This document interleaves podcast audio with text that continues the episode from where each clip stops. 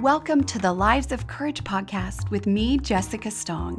Each week, we'll look at ways to choose courage every day, as I know even the smallest acts of courage matter. Through inspiration and action, we can grow into who we are truly meant to be. So, welcome. I'm so glad you're here.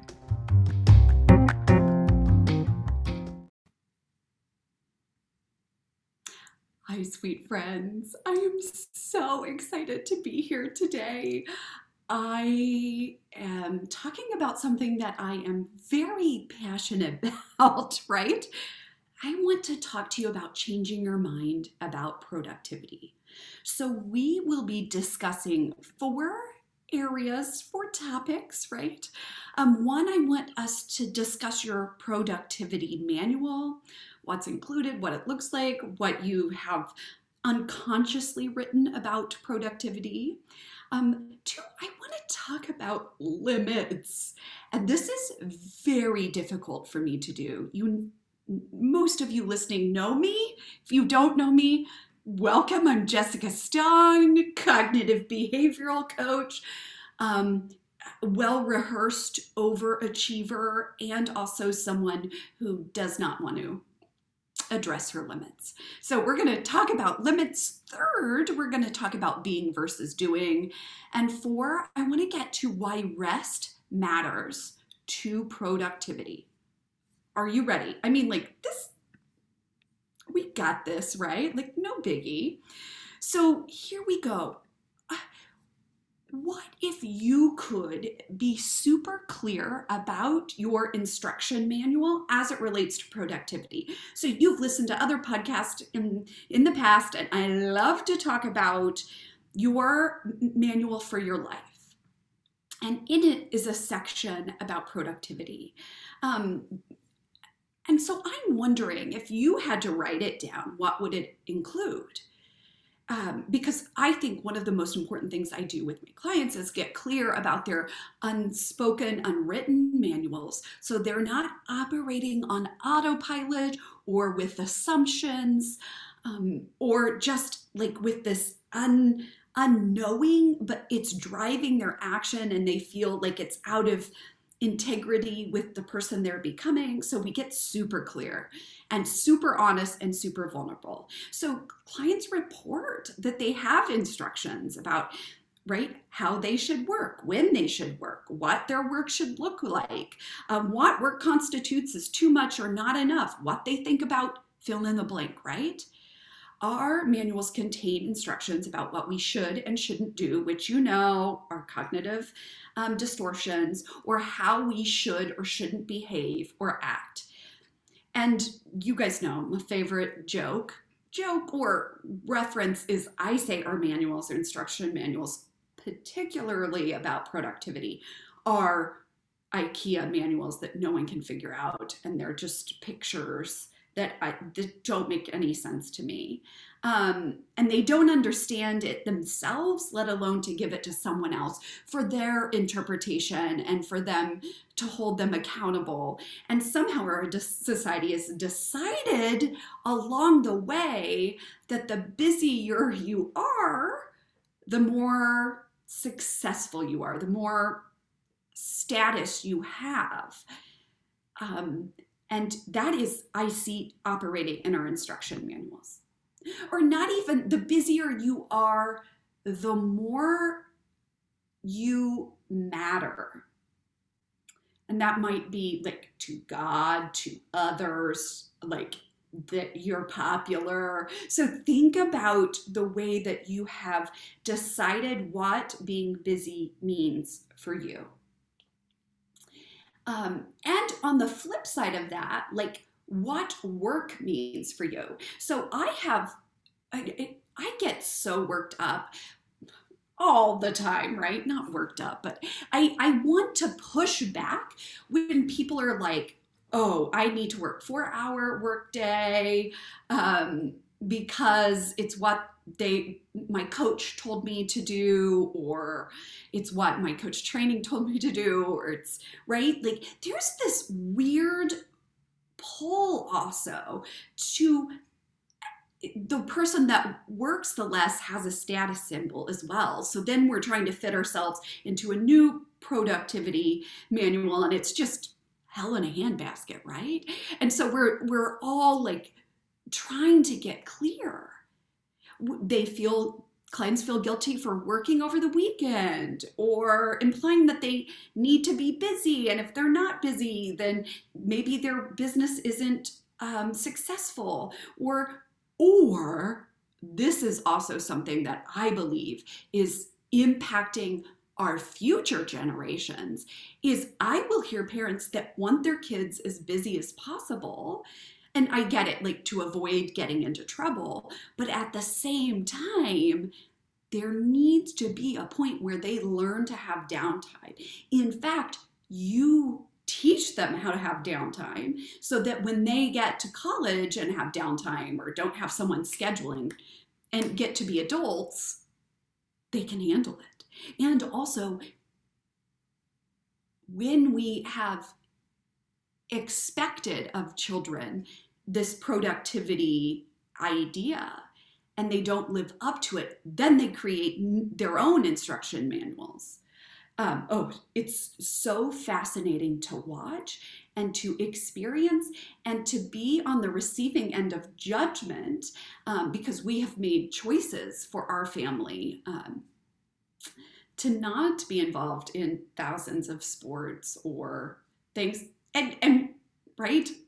Someone had the nerve to say do you would it help if you had a scholarship? Like oh no thank you. That's not the point. We don't want to do it. So it's fascinating what our brains make up when we are not busy when we don't allow our children to be busy. Oh okay. But but it's fascinating to see. And and the struggle is real though. I deeply get this. Um, we transfer we have fear of missing out right? Um, i have wanted to read the joy of missing out. I'm pretty excited about that book i have to say. And we transfer that to our children and we realize that we are not teaching them that it's okay to rest for a whole day to not do just to be. And we're not teaching um, kids youth our ourselves how to be um, and so we decide that we should be more productive. We should make six figures. We should hustle. We shouldn't take our time to sit and rest and read. And here's the deal our brain, also, my brain particularly, wants to engage in all or nothing thinking. So, like, you're either not busy or you're super busy. No, there's in between. And I feel like we can live in that gray area, in that gray space. So, I want to talk about limits because you guys know I live with an autoimmune condition that I don't want to recognize. I just want to keep going and powering through and making everything okay and not recognizing my limits. But I believe limits are God given in some ways. And I'm not talking about like um, cognitive limits and belief limits. Those are upper limit problems. Read The Big Leap by Gay Hendricks, work with a coach, right? Um, that's not what I'm talking about here. I'm talking about physical limits, even emotional limits. Um, so, what if we started talking about the gift of limits? So, I, and and I am saying this as someone who spent my entire life trying to get around my limits, trying to hustle, trying to get life hacks for moms to be faster and to be better. And I wanted to find the energy tricks. I've talked about this, the mom tools to get more done in the shortest amount of time. But here's the deal they work. I mean, you can make it work for you so that you can have more time for rest. But what I, I did in this is I didn't understand that limits look like our physical body, our family of origin, our skills, what we own the amount of money we have, our time, our work, our family, our marriage, our spiritual knowledge, our understanding. I want to know what limits you experience and what I'm missing here. And I think the pain of ignoring our limits is, is acting as if we are God or we are like the divine being of the world. We hustle, we get frantic, we think that we have to do everything. We are the only one holding our world together and it's all on us and so we panic. But our gimmick our limits, I added gimmicks. Limits are gifts, right? They can be gifts. They can teach us more about who we are and what we can become, and they can help us seek clarity and direction. They can help us avoid burnout and overwhelm. We can allow our limits to be our teacher, and painful lessons, sweet friends, happen when we act as if we are God, right? Like that's when that's when it happens. So we get the opportunity to say, okay, let's lay it all on the line. And that's what we do is like, is this a real limit? Is this a limit I want to um, acknowledge and respect? Or is this a limit that is um, my primitive brain doing a great job of keeping me stuck? So we we also do that work. And here's the deal people want to do this work by themselves. Great, I'm all for it. But sometimes we believe our own baloney, malarkey. And so we have the opportunity to, to bring into to light with someone else's view, I, someone else's non biased understanding and experience of so many others. I do this with executives. I do this with boards. If you heard my last podcast, I talked about that. It's like, I disagree about your expectations about productivity. Your instruction manual is not my instruction manual. So let's talk about being versus doing. And we touched upon this in the last podcast too. I think this helps lead us into a fantastic conversation because what if we could decide? I believe this is truth, but you can decide. This is my belief, right? We know that beliefs are just thoughts we practice over and over again um, that feel right in our bodies. So, what if we aren't any better or more depending on what we produce in this world? What if it's not about what we do, but just who we are, just by being, by being, right? And we are afraid of ourselves. We run, we talked about this, we run to prove ourselves worthy, we stay busy to do it, we're afraid of what we'll find on the other side.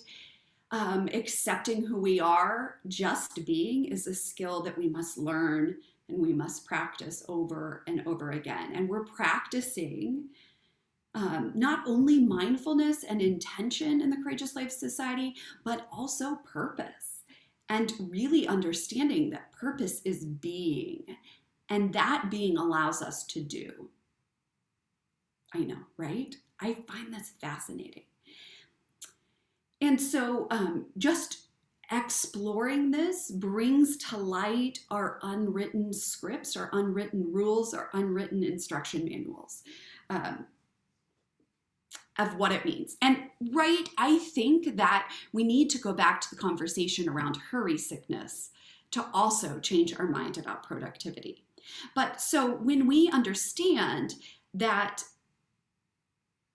mindfulness is key, like paying knowing what you're paying attention to when you're paying attention to it. Where is your eyes? Where is your view?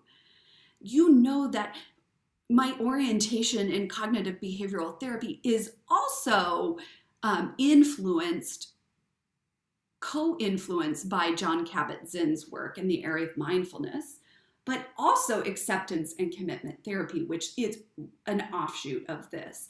And dialectic behavioral therapy, an offshoot of CBT as well. There's so many acronyms, right? Um, DBT teaches mindfulness based stress reduction principles explicitly in their program. So, um, just to, to give a quick primer on ACT acceptance and commitment therapy, it's really an approach to psychotherapy, CBT. Um, not, yes. Clients learn to stop avoiding, I say this like denying and struggling with their inner emotions and instead, instead accept the fact that these deeper feelings are appropriate and necessary responses to situations and shouldn't prevent them from moving forward in their lives. It's an opportunity to see something deeper. And so, with uh, this understanding, I take clients um, through the process of committing to the necessary changes in their behavior. Yes, but that only comes from feeling it to healing it, from naming it to taming it, regardless of what's going on in their lives. They do the deep inner work to feel it all. And on the other side, to decide what they want. So, with um, acceptance and commitment therapy, you make a commitment to accept who you are, right? We do this all the time in Courageous Life Society.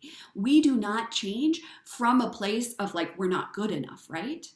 You just accept who you are, what you feel, where you're at right now. And by taking the steps to change your behavior while at the same time accepting all the psychological states, psychological experiences, all the emotions, clients learn to change their cognitive and emotional states, their thoughts, emotions, really that their attitudes, their mindsets, their beliefs. So when we are deciding that we can accept and be not for what we do, but for who we are, we change that experience. We accept all of us and, and really begin to commit to this new version of ourselves. And it's scary, sweet friends. It can be scary. So I just want to quickly explore why rest matters. And then I'm going to give you an action item, right? I believe that rest will first refills our soul, fills our soul, right? Rest renews us. Rest allows us all of the things in our life that we need to be more present, to be more centered, to be more loving, to be more patient. And uh, when our society is so focused on what we can or can't accomplish, we think we can't stop and then we don't stop. We push past those limits we talked about. And guess what happens? Because I know this, let me sip my coffee decaf coffee. I would like it on the record. I want you to hear what happens. We break. I, I didn't mean to say that so dramatically. No, my whole life is one big drama, right? We break, we snap, we burn out. It happened to me. Oh, and I love John Ortberg's explanation we can't run on empty, right? He says the soul cannot run on empty, but we try. When my will is consistently, freely, hold on, I need to look this up. Uh, joyfully aligned with what I most deeply value, my soul finds rest. That is wholeness. When I live life with half hearted devotion, my soul is always strained.